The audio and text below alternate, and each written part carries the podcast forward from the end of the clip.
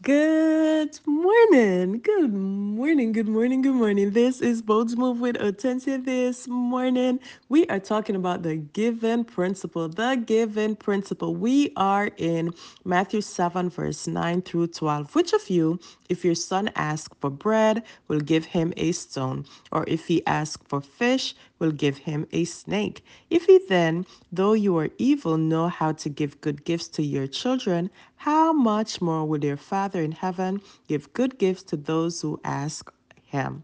So, in everything, do to others what you have had them do to you. For this sums up the law and the prophets, the giving principle. So, friend, there are many times that people would talk about how is it they'll do to others before they do to them. It's not always on the nice part. They rather to know that they're able to overcome someone, they're able to get the upper hand, and we sometimes forget that we get the upper hand by giving good. Now, here we see Jesus giving an analogy. He's talking about the fathers, the good fathers, the fathers who know how to take care of their children, and even the ones who are not so good. They get a pride a lot of time in knowing that whatever their children ask them for, they're able to supply. They're able to give them just what they ask. But what I love about this is the analogies that Jesus made. Fish, snake, no. Even though you do have some fish that would look like a snake, he's like, the father's not going to give the child something that is going to hurt him if he asks for something good.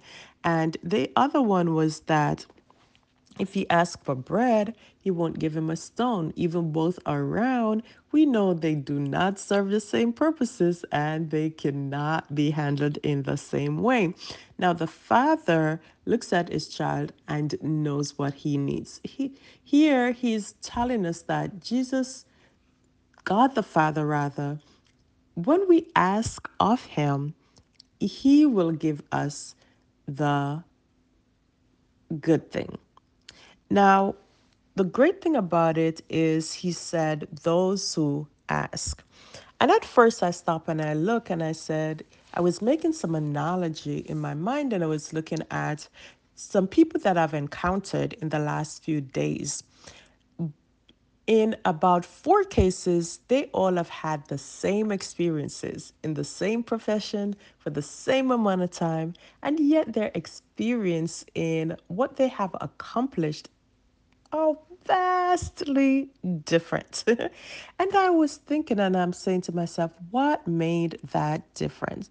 What made someone so abundant and the next one so insufficient? And I started thinking and I heard, listen, he give good gifts to those who ask him. So what is the ask? Whatever you ask that you're going to receive. And also he said in everything you do, do to others as you would have them do to you. And it's also the giving principle. A lot of times the motivational speakers would tell you you have to serve before you are rewarded. It doesn't mean that you have to be a maid, but you have to be a servant. You have to provide service to others so that you can be served. And the verses just before this are some of the, the ones that we quote a lot. Ask and it will be given to you. Seek and you will find. Knock and it will be open unto you. But for some of us, it has become a recital, something we say because we know. But do we really believe it? And do we really use it? Now, today, there is a challenge. Let us use that giving principle. Why? As we give to others, remember, our Father in heaven give good gifts to those who ask of him.